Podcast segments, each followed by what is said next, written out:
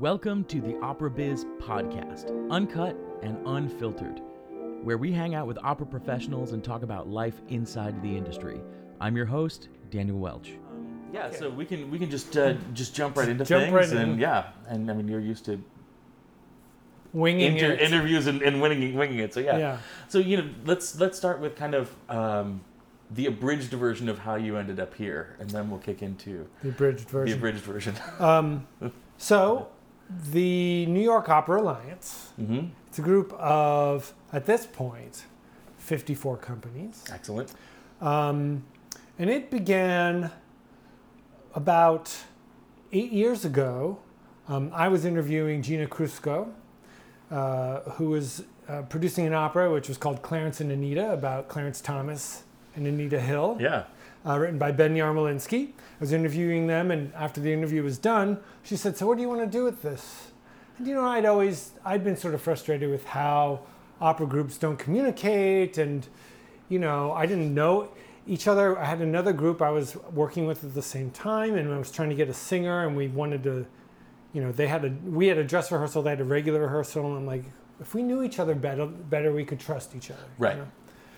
So Gina said, you know, what do you want to do with this? And I said, you know, I would. Lo- I've always wanted to have a festival. You know, a, a, a like a Wigstock, for a whole day of opera in a park somewhere that all Yeah. these little companies go to. Um, she goes, yeah. I, I, she goes, that's a great idea, but don't we need to be a community first? And I'm like, yeah, I, I agreed with her. And she made the first step. She's like, let's call Cori Ellison. Let's see if we can call a group together and do it. And it was really her energy. If she'd never, she hadn't brought it up, I wouldn't have acted. Yeah. So she did a lot of the work, and Cori was very helpful. And we met uh, originally a dozen companies. Um, and we said, you know, let's get to know each other. Let's figure out what we can do as a group. I had already at the beginning and started talking about the festival Mhm. because that, that's sort of been a, a sort of guiding principle for me. But uh, it took a while for us to, you know, we, you know, it's like herding cats. Right. Um, but at that first meeting, people says, "Well, who else should we invite?" And we started making a list.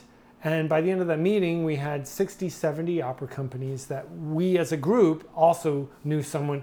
Now that was a shock to all of us. That was a shock to me. Um, you know, I, I thought the dozen of us were about it, Right. right? And uh, and then we gradually found out there's even more. And so we started inviting people, and, it, and it's grown over the years. Of course, like I said, to 54 companies. Uh, but there's still there's there's over 100 companies in the city. Yeah.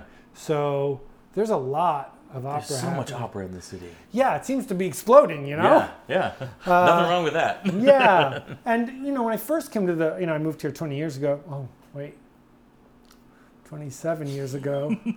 wow, I hadn't thought of that number in a while. 27 years ago.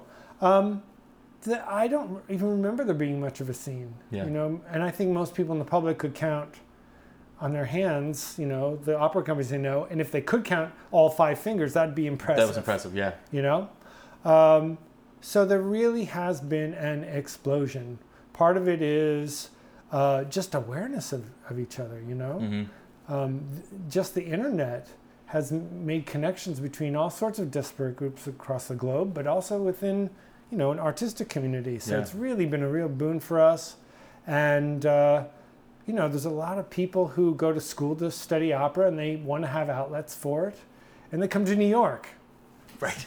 exactly. um, and it's happening in Chicago. It's happening in San Fran. It's happening everywhere, really. Yeah. Um, so I think that's sort of the genesis of, of the the alliance. Uh, the festival, which you know we put off for a few years. Um, I liked this idea of a festival, you know, a single day. We still haven't done that. yet. Right. well, I mean, you talked about herding cats. I mean, that Yeah. would just be mayhem Well, I'm, to get I'm organized. It's possible. Yeah, It's just takes a lot more legwork than people think. yeah, I mean, I love that that idea, but I didn't hold the idea tightly. I don't think as an artist you should hold the idea tightly. You should hold it loosely, Mhm. collaborate, Mm-hmm. and see what energy can be generated from this impetus. You Yeah. know, um, so I let it be whatever it's going to be, um, and I think that's kind of the strength of the Opera Fest. We don't curate Mm-hmm. you know we don't There isn't a voice that can't be included. And I don't think there's is there any other opera fest in the world like that. Every single one of them is curated in some way. There's Yeah. some hurdle. There's something. Now I thought, okay, this is a um, volume proposition, not a quality proposition. I Mhm. thought, uh, you know, because I, who knew what quality you were going to get. Yeah. And so we had our first events, and Nayo had its first event at Le Poisson Rouge. Everyone was great. Every single one was incredible. And then we had the opening event of the festival, which we're, we're about to have the fourth opening of our fourth festival next week. So if, this airs, it's, it's on the 29th, but if not, we had a great opening There you go. um, and I, it, the quality of the groups, and even groups that I've known for years, work groups that I've known, you know, since I moved to the city, the quality is just, you know, exploding. hmm There, there are no duds. Yeah. You know, you go, they all have something compelling, something interesting. And what I've learned from this is that opera, it doesn't have to be in a big room to be Mhm. great hmm the you know we go to the movies we read books we we we we tell stories to each other and we're moved in all sorts of media right so we want that from opera Yeah. And sometimes being in a small space with a real opera singer really acting not just parking and barking like they say Yeah.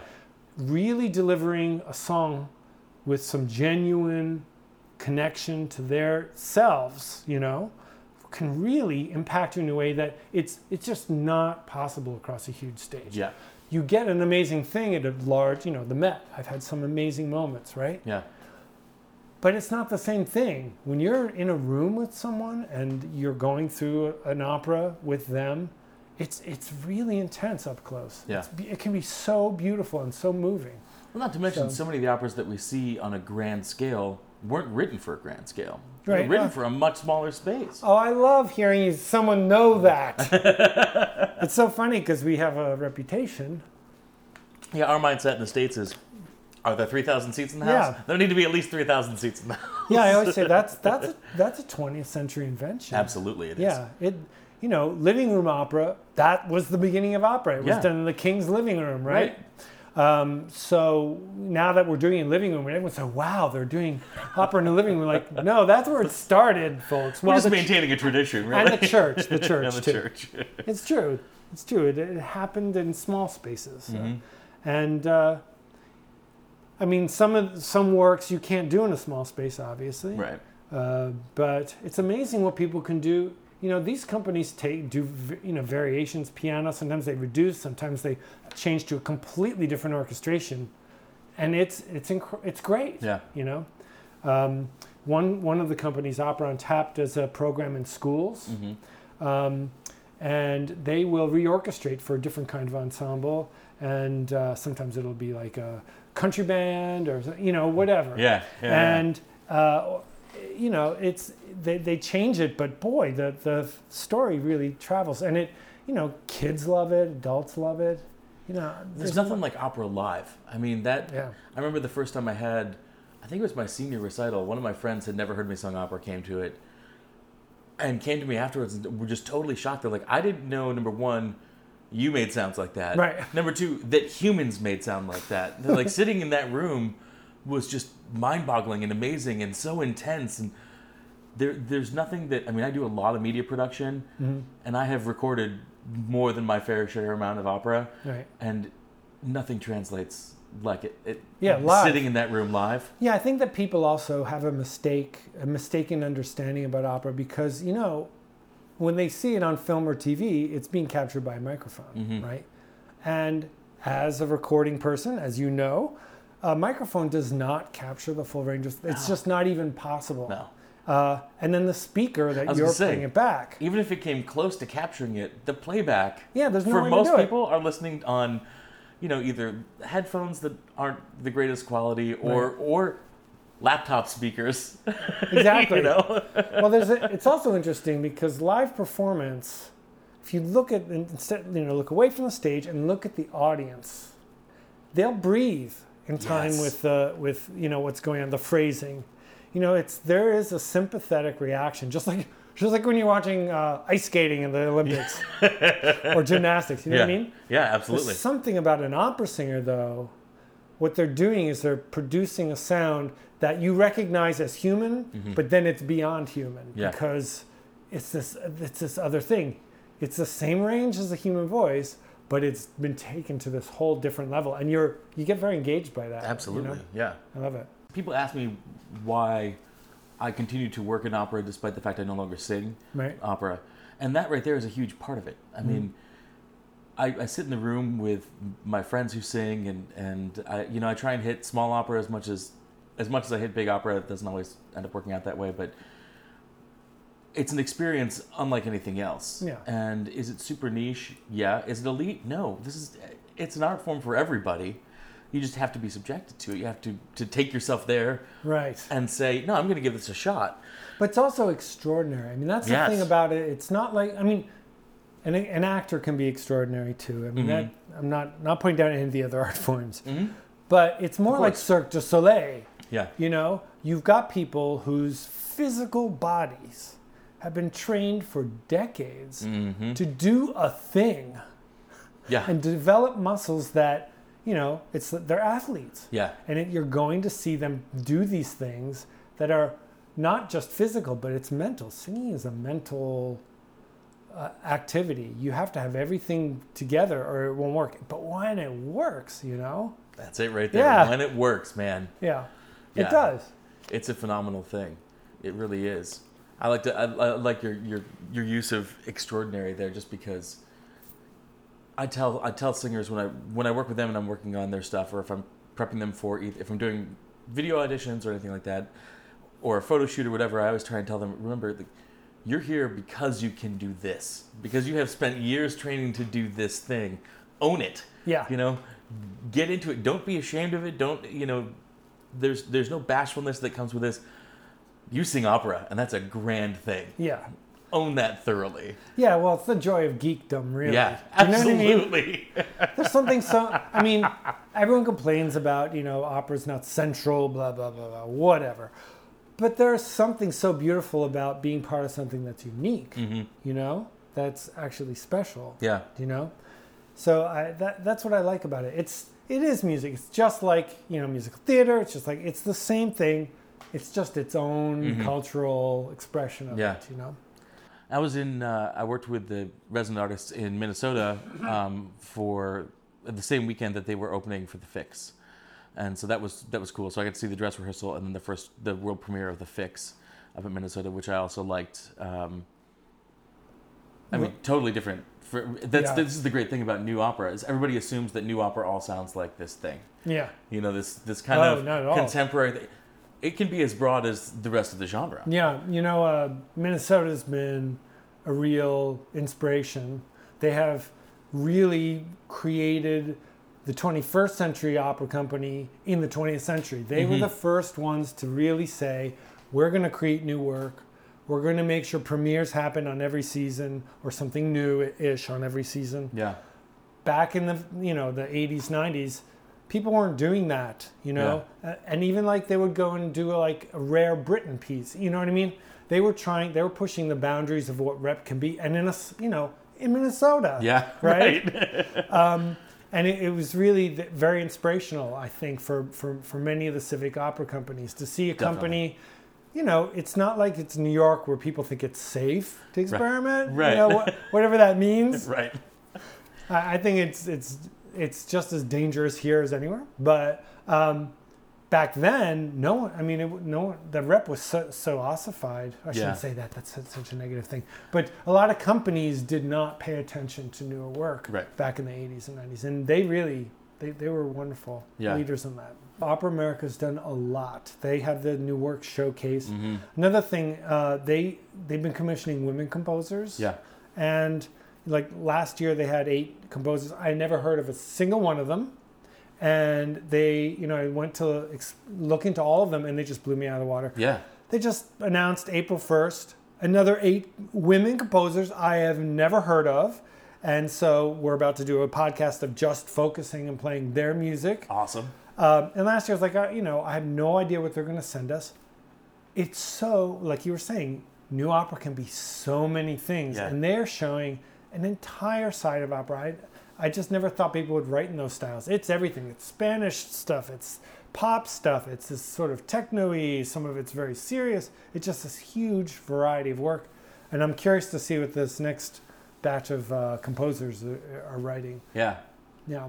I really want to do a particular version of Bram Stoker's Dracula, All right. and I need to be in on it with the uh, with the composer, and it's going to take multiple composers because it's going to take a composer who has kind of a neoclassical sort of romantic style, Mhm. and then somebody that can actually design soundscapes in Mm. order to do it because it's the sound space for it's going to be super super unique.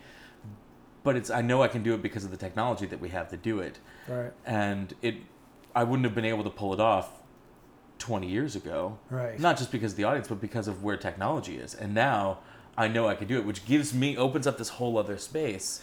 Yeah, it's really opera's doing that now. We're there's you know there are operas written for, you know, digital media Right. now, and it's being done regularly. Yeah. YouTube and there's Twitter operas. There's uh, one of the groups, which is a New York Opera Alliance member, Opera on Tap, did a 3D VR virtual reality opera called The Parksville Mur- Murders um, by Kamala Sankaram, who uh, hopefully your listeners know who she is.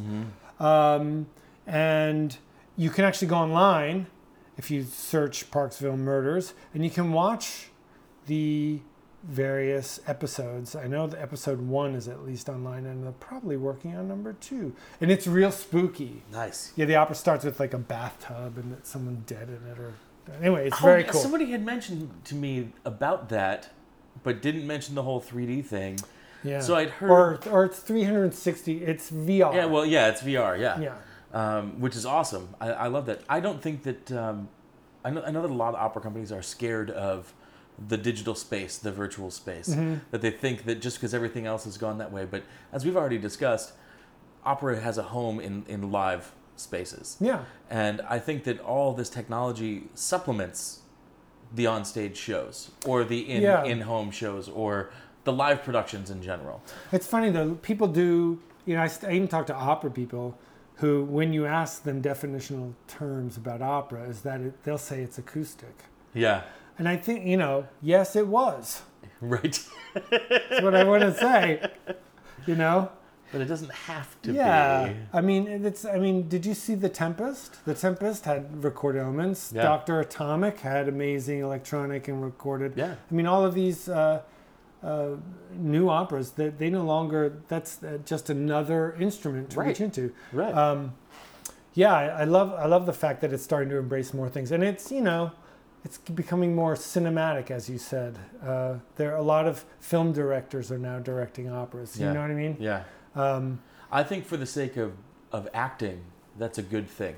yeah. Because we went through kind of a phase of opera where acting was kind of the last thing that a lot of people thought about, or really wasn't taught that much in, in conservatories. They're like, Yeah. well, when you get to the stage, we'll work on the acting stuff, but right now, let's focus on this over here. Right.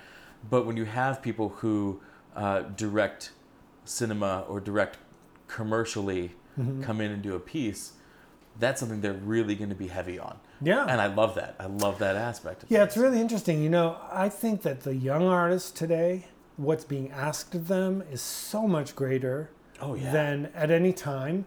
And, you know, it's just the mastery, the amazing ma- mastery of the human voice, but also the musicians.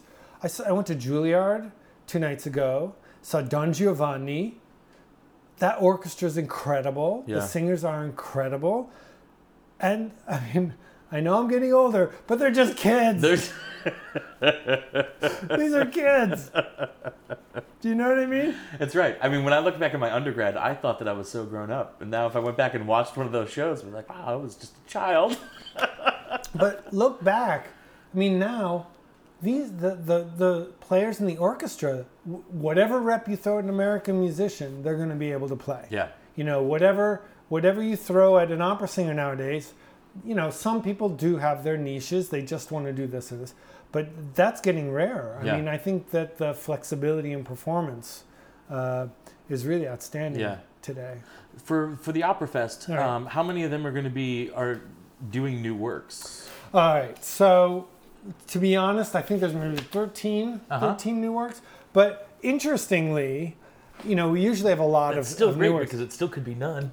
You know? Right, right. Oh, yeah. It's great that they're they're doing new works. I think though that what's it more interesting is that there are people doing second performances or third, you know what I mean? Yes. Of new works, Yes. which which I think is really healthy. Yeah. Um, there's going to be a production of Patience and Sarah, which is a, I would say, the first real gay and lesbian opera written by someone openly gay, Mhm. Paula, um, and it's a, a wonderful story. It was written 25 years ago for the for um, the 25th anniversary of, of Gay Pride, uh, and now on the 50th anniversary, uh, they're going to do it again. I'm going to get this right though.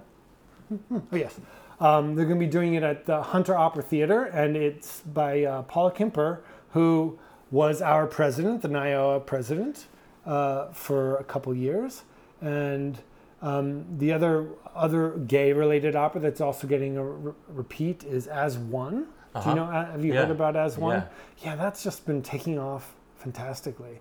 So, um, and I'm trying to think what the new ones are. M- Murasaki's Moon is new Okay. Uh, by Michi Wiancko. Um, oh yeah, and Laura Kaminsky, who wrote As One, is also they're going to do some some light emerges. Okay. Do you know about the the it's you know the Rothko Chapel? The Yeah. one yeah. So it's it's a, an opera set in there. So she has two operas. Nice.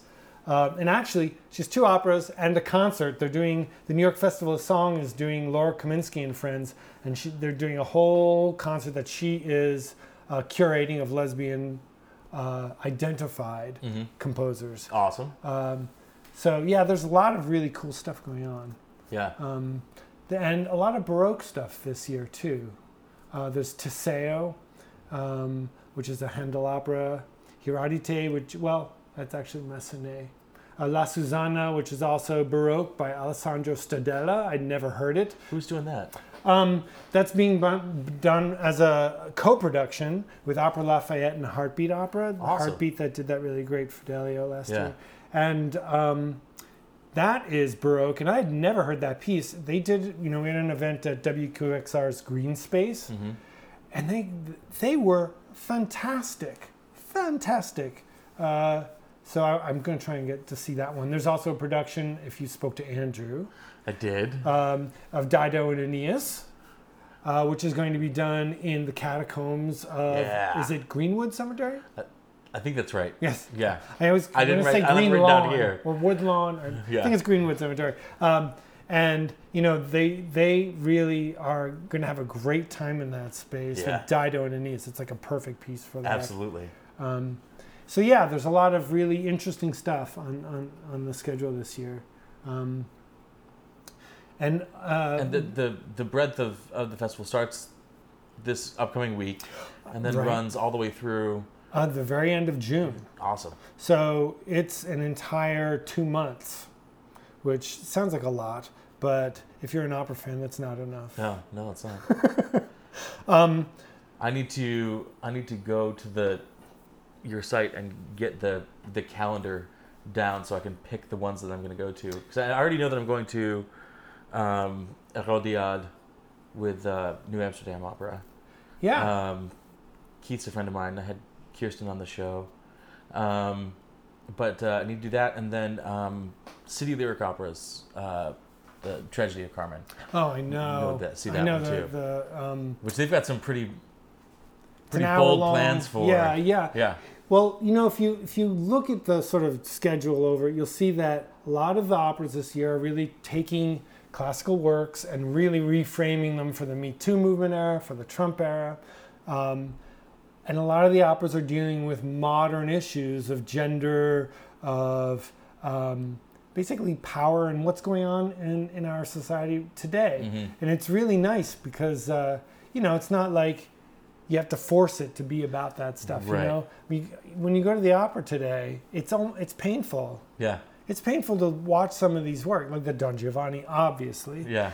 But you know, almost any opera you go, just the way that gender is presented. Right. Right. Right. if right. you're not adjusting for today's, you know, audiences, yeah. it's- it, it's a very difficult little shift that's going on. Yeah. um, and of course the racial stuff, which which has always been bad, and opera companies have a very hard time with trying to shift it because you know what do you do with with the, these were Otello. What do you do with these Right. works? You know, Aida and all. Yeah. Um, But the nice thing is that it, it, opera is giving us a different space to talk about this stuff. yeah, A new space that maybe uh, had felt a little antiquated before. These things are now coming up. Yeah, and, and, and- are and, are actually being discussed and are actually being altered or changed or. Uh, but I mean, opera's always been a voice for uh, political commentary, Yeah. or I mean, you you mentioned Giovanni. I mean, that was still even in, unto itself kind of a, a heavy satire. I mean, getting the guy Yeah. dragged into hell directly in the end, and, and he did the he did kind of a, a, a lot of jabs with um, at the upper class with Figaro. oh yeah, know. completely. and- when they're alive, when it's new, Right. you're in touch, right? Right. And Europe for has kept the political aspects, and people, you know, a lot of people hate it. Yeah. There's- It's true. Do you know what I mean? Yeah. Like, oh, you know, stop being political and just put on a show. And in America, we, they stood really stood back Mm-hmm. from that. Um, but I think that there's a definite change in the way artists are thinking now because of what's going on in our society. And I think that they've, I mean, I've said this before, but I, I, I, every day I keep thinking about this. You know, they say art, artists are supposed to be a reflection of society, you know, holding a mirror up to society. Right. But uh, I think that's changed. And I think artists are now thinking of themselves as holding a spotlight up to society, which is different. Right. That's editing out things to focus specifically on a very narrow thing, to look at it deeper, and to show, you know, like what you do in a film. You you you refocus and you frame something. Right. Uh, not just reflect. Don't don't you don't have to just stand stand back and somehow be equal to both sides of an argument or four sides of an argument. Right. There's really Right. there's really two sides, but often there's four sides to an argument. But you know, opera. A lot of artists, you ask them about you know their work and says, "Oh, I don't want to. I don't want to tell you anything. You need to think for yourself." Artists don't think that way anymore. I think Right. we're like, "No, I'm going to stand here and tell you. Think. Right. You know, Right. Think about it. Don't just sit back and, and not think Yeah. about it." Yeah, it's interesting what's going on. With I it. think we um, do have a little bit of Hollywood to thank for that, just in that Yeah. in Hollywood and, and, and pop artists as well found that they could they could bring up their political views or their personal views and have something to say Right. and that kind of has has bled into other genres and Yeah. it's nice when we have a vehicle like opera to talk about different things artists can get really specific and, Right. and and very open and very detailed about what they want to say and be like we're saying this in the show or i'm a part of this movement Right. and i'm performing this is for everybody Yeah, I do think though that um, I think art, artists have been political for a long time. I just it's interesting, you know. Let's be honest about it. In America, our history, opera was an import. absolutely it was. right. yeah Yes, there were American operas written, you know, earlier, but it was essentially looked upon as a European art form being staged in America. Um, and I think that because of that, you know, artists in this particular conservative art form did not speak out the way that they would, let's say, if they were living in Europe. They were very political in Europe, Yes. you know? yes yes yes You know, Puccini, Verdi, all these people had things to say. yeah But uh, in America, they sort of stood back. And I think that is a sign, I think now, that opera really, you can feel it. It's like a, this living art form. I, you know, everyone keeps talking about opera's dead, blah, blah. They, I know they've always said that. right But I can honestly now say it's because operas are being written about real people.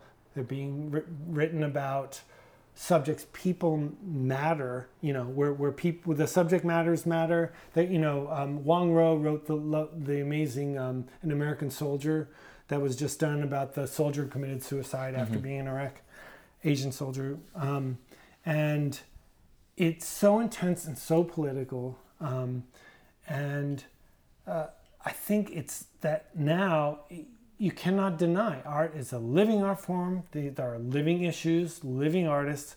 And I, I I think opera is no longer content at being sort of a recreative art Right. anymore. You know, Yeah. um, even the smallest companies are now thinking we need to be cre- you know supporting new work, Right. no matter where you are. You Yeah. know, Boulder, Colorado, you know, whatever, whatever city, town you come from. I think that it's expected for you to be creative as well as recreative. Mhm. You know. Well, everybody saw this that you know the the big scare of what's happening after 2000 what's going to happen with 21st century opera you know yeah we saw uh, kind of an economic downturn that closed a lot of smaller companies but people uh, th- there are some people that still have the mentality that that's where we're at but i mean look at the list that's in front of you Yeah. look at the look at how many companies are involved in Yeah. opera fest this year 54 companies in one city Yeah, I mean, I am not afraid. I'm not afraid. Um, people want to express themselves. You know, opera actually can't die. It, there's, I mean, if you take a very general idea, opera is about singing. Opera is about telling stories, right? Mm-hmm. And it's telling stories through singing. Now, you might draw a line between opera theater, uh, sorry, opera and musical theater. I do not. Um, I think that people have a deep seated need to express themselves. If you were in New York during 9 11, people were grieved, people expressed their emotion, and one of the ways, right, right off the bat, is people sang songs, people made music together, people created massive artwork, memorial stuff everywhere. There is a deep seated need for human beings to express themselves. absolutely And when we get stressed, that need becomes greater mm-hmm. because our grief sometimes cannot just be expressed through words. And we want to take actions, right?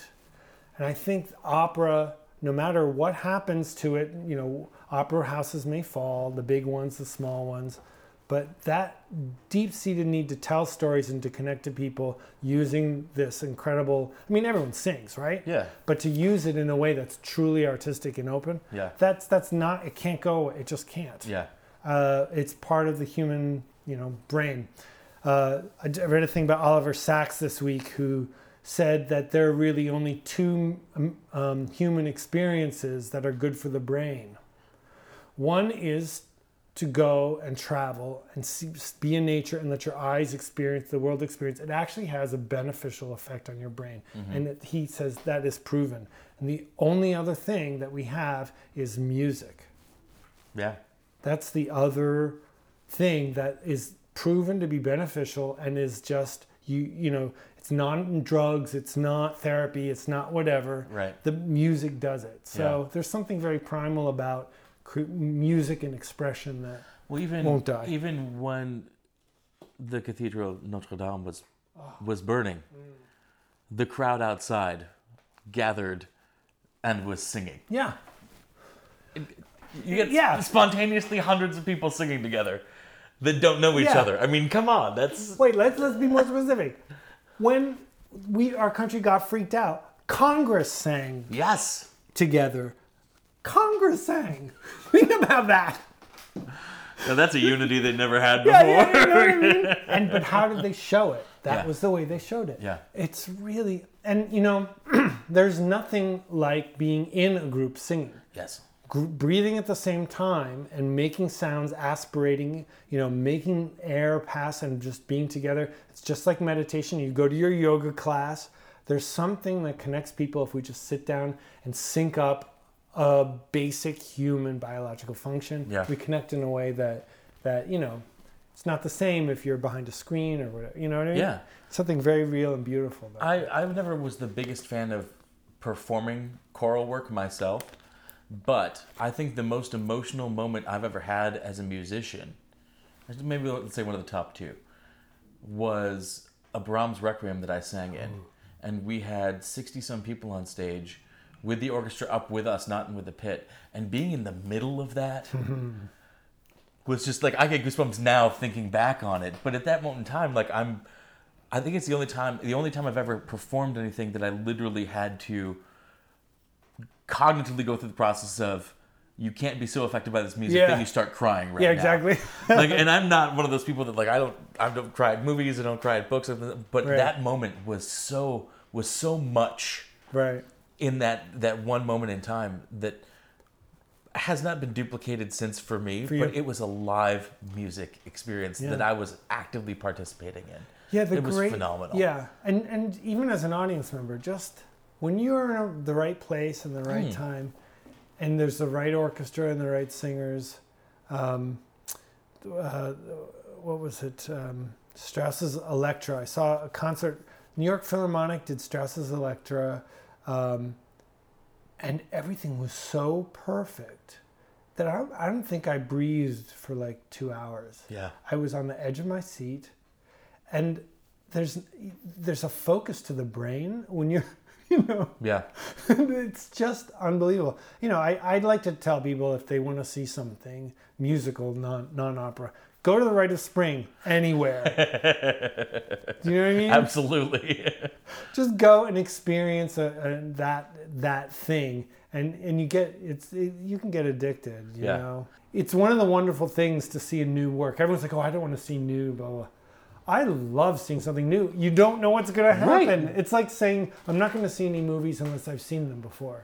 You know, Right. Like, Which is crazy. Also, then are you just watch? How did you see those ones in the first place? Yeah, I mean, there's such a thrill when you don't know what's going to happen. And uh, like I saw um, La Clemenza di Tito Uh-huh. a couple weeks ago, and uh, I went with a friend. He read the entire synopsis, and I'm like, "Wait, no, no, no, wait! don't read the, read the first half, figure out who the characters are, and then and don't then don't read the finish. second Right. half." Exactly. Yeah, yeah. I mean, that's my strategy. If it's well, I, my strategy is to not read anything. Yeah. But I would say with opera seria, Yeah. with all those characters that are completely unexplained, and I knew, I knew, I knew this was going to be like Count blah blah blah and so and so. And Yeah. all of a sudden, I'm, seriously, I, I read the first four sentences like five times. I'm like, who is who? I don't understand any of this synopsis. Yeah. But I did uh, that with uh, Adriana Lecouvreur. Yeah. I, I read the first half because I had never seen the show Right. at all, oh, and so I went to the I went to the, I went to it and I read the, the synopsis for the first half. Yeah. It's like all right, just like you said, know who the key players are, Right. kind of know where they're gonna go, and then I was like, I know somebody dies, Yeah. but I don't want to know who it is until it happens. Right. Even though like I had friends that were in the cast who were putting stuff up on Instagram. It's like I just it's like Game of Thrones spoilers. I'm like, Right. don't do it. I want to know how the show goes. This is gonna be really stupid, but I, I did that with Fanciulla del West. I Yeah, ne- yeah. I had never seen it. Yeah, and you know it's a western it's you know and I don't know Puccini western. and, and i'm like well this could end really badly they could and Right. as they were walking off the stage i'm like you know he could just You're waiting for the gunshot. I know. gun, like and i honestly didn't know what was going to happen so Same here. know? It's funny. I had I had um, during my brief stint as a tenor, which was very brief, uh, I sang some of the stuff from Fanciulla. And the music was wonderful, but I never looked at anybody else's roles. uh-huh. And so, uh, the, the, for the season was the first time I'd ever seen the show, like in its entirety, and it was the same thing. I didn't know what was going to happen at the end because I I thought to myself, I was sitting there, I was like, oh, I didn't. i never looked at this I don't know what's going to happen in this show. but it was great because then I was actually riveted Yeah. to see what happened at the end of a show as Yeah. opposed to, do I need to stick around for the bows? Can I cut out real quick? And you know, You know, and you know, speaking of really hard in this culture, the Fanciulla is like the weirdest, like story, like American West, and they're singing lull- Italian lullabies, and I mean, it's Yeah. really that's. yeah. I mean, it's so funny because some, you know, they stereotype every culture, right? Puccini did it, and then you realize, oh, now they're going to stereotype our mythology 100%. and and and then it just it's so funny feeling it's Yeah. so weird so i'm sure anyone you know who's going who's egyptian well i don't know about egyptian but uh, anyone who's right it doesn't work it doesn't work. Uh, but you know if you're going to see butterfly or whatever i'm sure they're totally insulted by Yeah, right, every right. inch of that piece like i cannot believe that this is what people think we're about Right. Yeah. yeah Or I think about like every. Uh, Every ethnic dance that was thrown into any opera ever, Oh, yeah. when they had never traveled to those countries or had barely traveled to the countries, like, Right. we're gonna throw a Turkish dance in there. It's got to sound like this. Right. I know, and it's well. That's it's a it's a actually a big question right now, as a composer, thinking, all right, someday they're going to look back and be embarrassed by my ignorance of whatever culture. So then the question becomes do you write operas only about th- yourself? Right. Or is there an quote unquote exoticism? Mm-hmm. You know, are you allowed to write about other things? And it's really this the society's in a real funk right now because real representation of people and having those people speak their voices is mm-hmm. so important right now. Yeah. But the, not all of those people are writing operas Right. right? So how you know how does opera deal with this? Like, do we only tell the stories, you know, that Right. we're? How do you know- decide what's your story to tell? Yeah, yeah, it's a big it's a big question now because even just movies and TV, just going back two decades, you it's painful. Oh Like, yeah. what do we? what stories are we telling? You Yeah, know? I'm a huge Seinfeld fan, and every once in a while I'll turn stuff on and watch it. And I'm Right. like, wow, they went there. That Right. was unique. Okay, Well, it's it was really a different bad. time in the '90s. I mean, I, I'm, you know, they still replay Golden Girls, but now it's like, oh, that joke's really, really offensive. right? Yeah. I was like, wow, I didn't think they were that racist, but apparently Wow. that was normal. Yeah. Mm-hmm. Anyway. Yeah. So, but same thing with opera. That's why, I mean, that's why I'm really, when I hear there's a new opera, um, even if it's not about a contemporary subject, you know that they're going to deal with issues in a way that is culturally relevant Right. with how our brains function today. You Yeah. know. So I'm really, I'm really excited anytime I hear there's there's something new uh, going on. Uh, speaking of that, I'll, we'll go back to the festival. Yeah, yeah, yeah. Um, so you asked me new things that are being done.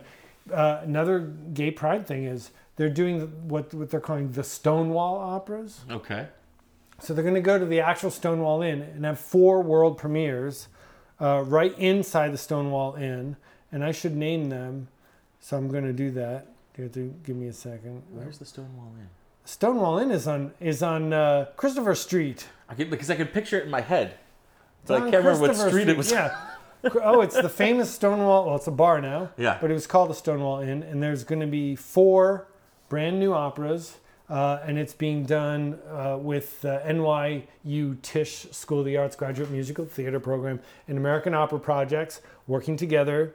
Uh, and there's going to be uh, Nightlife by T.J. Rubin, The Community by Kevin Cummins, The Pomada Inn by Brian Kavanaugh, and Outside by Brian Blasky. And of course, I just created the big sin of not saying the librettists because actually the librettists, especially in the New York program, are incredibly important. So I should mm. say Nightlife by TJ Rubin and Dipali Gupta, The Community by Kevin Cummins, libretto by Shoshana Greenberg, The Pomada Inn with music by Brian Kavanaugh Strong, and libretto by Ben Bonema, and Outside by Brian Blasky and libretto Seth Christenfeld. You have to really give the librettists. You do. It's funny because the, the the episode that's going to air that will have aired right before this one um, is Lila Palmer, who is a librettist, Right.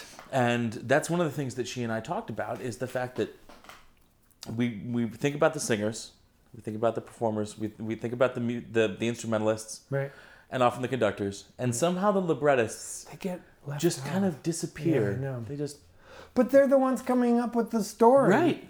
They're, right. they're coming up with whether we'll be engaged, represented, interested at all, practically. Right. And I'm, I'm so interested watching librettists and dramaturgs um, kind of pitch back and forth to each Yeah. other. You know, will this work? Will this not work? And um, the way that we um, digest media and with those newer generations being the ones that come in and make a lot of these changes, Right. we're, we see the art form morphing. Yeah. And it's It's so exciting. Exactly. A lot of people are like, "Oh, well, it's changing." That that's not a bad thing. Right. I always, This can be an amazing thing. I kept thinking, oh, what would it have been like to be there when, you know, Mozart was premiering stuff? What would it have been like, you know, when Verdi was in his prime? I now kind of feel like, wow, we're, we're in this time when we, all these new wonderful composers, they're, you know, it's happening. It's Yeah. happening. Uh, yeah, it's interesting to, uh, to, to feel finally. I mean, honestly, that's a horrible thing to say, but really, it feels so dynamic right now. Yeah. It's and the other thing, shamefully, is how much I don't know. There's so many new things going on Right. that I missed. I find out about two months later. You know. Yeah. Uh, So if you actually want to know what's going on, I suggest you go to the New York Opera Fest. Yes, please. I, we, I should actually say nyoperafest.com to get information on that. And also, if you want to know what's going on with little companies in New York City specifically, the Ni- NYOA has the it's uh, nyoperaalliance.com, just ny. Um, and we have a calendar and there's lists of groups. Um, and get on our, our newsletter. NYOA has a monthly newsletter that says what's going on in the city. And there's always eight or nine I need to get on you that list. Yeah. I really do. All you have to do is go to the website. There's a little little space. You fill in your email. We don't share it with anybody. And every month you'll get something. There'll also be sometimes we list. Some companies like to put out. You know, there's auditions or you know whatever. Um, so yeah, get on that. It's it's really helpful. And the other thing, I've never actually said this on a podcast. And if you really are interested in opera and you want to know what's going on, go to Google and create a Google search that's going to send you a news alert with the words opera and premiere in it. I never even thought about doing that. Yes. That oh makes my total God. sense. It's like having your own private opera newspaper, and I get it delivered every day. And just by having the word premiere and opera in it, Mm-hmm. it's, yeah, I mean, it's not, every once in a while there's a premiere at an opera house of a film. Right, that of happens course. Right, right, right. or, or a ballet. But I get 12 news items every day, and it's a way to wake up. You find out. I mean, then it's worldwide too. Yeah. So anytime someone puts something out with those two words, you're going to get a little digest in your in your box. Yeah. So th- I recommend doing that as well. Well, it's, I love to see so much new stuff going on because I always tell young artists when I work with them, if you can get involved with a new production uh, and work with composers, work Hmm. with world premieres, it's working on opera in a way you've never done it before. Yeah. You know, you get to you get to have an open dialogue about. I mean, you've you've done um, plenty of, of Yeah. premieres yourself, Yeah. and uh, I talked with Tim Myers a little bit about this. He's like, I want, even though it's going to be a new work, I want singers to come to the table with an idea, and then we can have this dialogue about this new piece and breathe life into it, Right. and it can have this whole process. And- Exactly. And, It'll also allow people to do different things with new. I mean, once you've done new opera, and you realize how you work with a composer, so why are you going to treat these other composers whose works because they're dead? You mm-hmm. need to actually work harder to have a dialogue with the piece. You need to actually bring it alive and make it. Rel- There's more work to be done. Yeah. The dialogue has to happen in a completely different way, but you look at the text in a totally different way Yeah. as this malleable container. Like as a composer, you know, you put the stuff on the page and it really is an empty container. There's, you know, and if you do a show and then you put it up and you know that's what the composer wanted because you were in dialogue, but then you look back at the score and you realize someone's going to have this score and have no idea yeah. of the actual work that we put on. Yeah. That's really not reflected in the score. right. You know what I mean? Yeah. So you have to look at this old score and realize there's a whole other thing going on here. This is only the residue Right. left over that they, you know, this is only what they thought to write down from at the beginning, right? Yeah. So, yeah, I, I it completely changes. New opera changes the way you look at performing opera. That's, Absolutely. that's true. Yeah. Yeah. And what do you guys do? Um, what is the what is the uh, New York Opera Alliance doing? Uh, let's say the off season, which would be the regular opera season, um, when when Opera Fest is not in high Yeah. gear. Um, so we do a few things. Uh, we uh, what we mostly do is we we we, we have like a, a Google list of people we communicate with each other, and that was the main idea is to get Mm-hmm. Yeah. people to communicate. The other big thing for us is to create collaborations Mm-hmm. uh, to help companies get in contact with each other. Um, Right now, we're working on ma- trying to find a way to share resources, like to have a place where, hey, listen, I have 14th century or 20th century costumes, or blah blah blah. Yeah. figure out a way, and it, I mean, it's difficult, Yeah. but to to share resources. Uh, we do do monthly meetings that we talk about really important issues. Um, like we just had one on accessibility in opera. How do you deal with that? And you know, theater companies are are you know being sued, and you know you Yep. really you're providing a service. Companies need to know how to deal, how to reach out, so that all their patrons, no matter what their abilities are, can come into their spaces and Yeah. you know dialogues with that. We've had. Um, one of our quarterly meetings was about gender issues, Mm-hmm. how, how people are dealing with that in opera. You know, we have various things. Um, plus, we, um, we uh, what else do we do? I'm trying to think.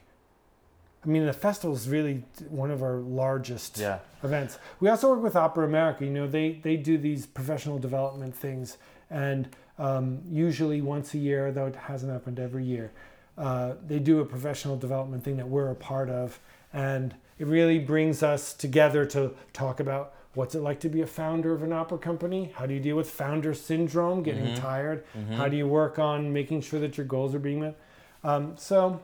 We're sort of a conduit for information. Yeah. And also a real easy way. I mean, if you want to get in contact with every opera company in the city, you just send to this group and everyone hears it. That's awesome. Usually, yes. Usually. but that that whole concept that you guys have developed this idea that small opera companies are not don't have to be competing. It doesn't have to be a competition. We don't have to be fighting each other Yeah. for assets and resources and singers. That it can be a collaboration, and that's Yeah. where that's where real art really comes out. Yeah, you know, it's it's because they're not in theaters, the traditional theaters every time. No one has a season in one. The- well, maybe we might have a couple of members. We do have a couple members. We have a single theater. Right. but it's not apples to apples. You can't compete. There's no way to compete Yeah. with each other. Your your product is so different, Yeah. um, and none of these companies are even remotely like each other. It's it they're whole different universes, and they have different emphases, different ways they they value you know their how they use their time, how they communicate, who they hire. It's completely different. Every single one. Yeah. Um, and so there is a company out there that that if you have an interest in opera, there's a company in your neighborhood.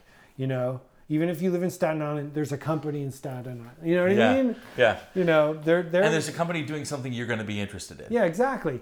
Support your local opera company. There you go. I feel like I'm on PBS right now. I'm okay with it. I have no problems with that whatsoever.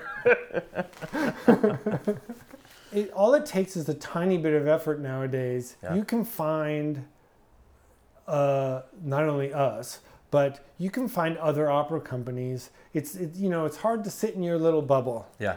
Uh, but if you're not actively doing it, if you're not actively looking, if you're not making that gesture, you'll have no idea Right. that that that any of, of it's happening. Yeah. Um, and the, we're we're we're trying to get the biggest megaphone possible to say that we're a community.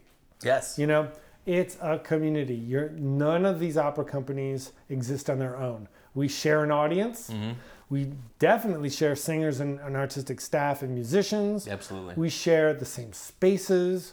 Um, there's a community here, and I have been just amazed at the collaborative spirit, the support. I mean, really, I that first meeting, I was like, "This is ne- I can't imagine what it'll be like." It was so amazing. It was like a warm hug, you know. Yeah. It's like, wow, where did all, all these amazing people, and they're so open, and they're, so, you know what I mean? And I'm sure there are groups that aren't. I'm not gonna, you know, I'm sure there Oh, are of groups, course. but they're not members of our, you know, Right, right. of NYOA. Yeah. Uh, but uh, is there anything specific they wanted to put out? No, just saying that you know here we have an opera festival that I feel is relevant today. Right. It's dealing with issues of today. It's completely affordable. You know, it ranges from free No excuses there. yes to you know maybe 40 50 80 at the most i'm sure but think about that it's i mean a broadway show today you know i mean i always laugh at that everyone's like opera's so expensive get pay for one beyonce ticket Seriously. right Seriously. the price people are paying to see shows in this city It is insane. yeah, and so you know the these opera companies, it's not just a lot of fun and relevant. It's completely affordable. Absolutely. And they're you know you can go to a bar. We you know Opera on Tap. They're doing three concerts during the go. festival. They're always doing concerts, but you know two of them are go have a drink, listen to a bunch of opera singers, and have fun. You know. Yeah. Uh, so you know, no matter what your scene is, Yeah. there, there's a different kind of space, a different kind of vibe for each of these companies, and I really recommend just poking around our website. it'll take you to the artist's website, poke around there, see Right. where it takes you. You know, uh, so that that that's what we want you to do. Is just we want you to know that the opera community wants you to to watch. Yes. it's that simple. It's that simple. We want you. Well, I'm going to step up my game. I'm going to have to jump on your newsletter. Oh, all right. And uh, and do that and and add a uh, a bunch of operas to go see in uh, in May. I'm teaching. I'll be on the road for all of June, but I'm around for most of May. Oh I'll well, well, come come see some new stuff. There's Chunky in Heat with experiments in opera, The Impossible She, which is rhymes with opera. There's just a lot of really great new stuff to Yeah. see, and there's a lot of great classics. You know, I am actually performing in the festival for the first time in four years. Uh, vertical player repertory. It will be singing the United States Constitution. It has been set to music by Ben Yarmolinsky, who we mentioned earlier, who wrote the Clarence and Ani- Anita. Uh-huh. It's the it, not every word of the Constitution, but it's an hour and a half long. It includes the amendments, and it's you know it's going to be a chorus and soloists. That's a pretty awesome idea. Yeah, we're doing that June 27th and 30th in Brooklyn uh, on Court Street. So come on down. Excellent. All Will right. do. I love that idea. Thanks so Thank much you for so taking much, the time. Daniel. This, is, this has been great. This is a real hoot. And, and uh, visit our website nyoperafest.com. Perfect. Thank you so much. Thank you. For more information about today's guest, visit our website at operabizpodcast.com. Don't forget to subscribe to our show with two interview episodes and two social media soundbites each month. You can find me directly on Instagram at the Beard and Lens, and the podcast Instagram is at OperaBiz. Thanks for listening to the Opera Biz podcast.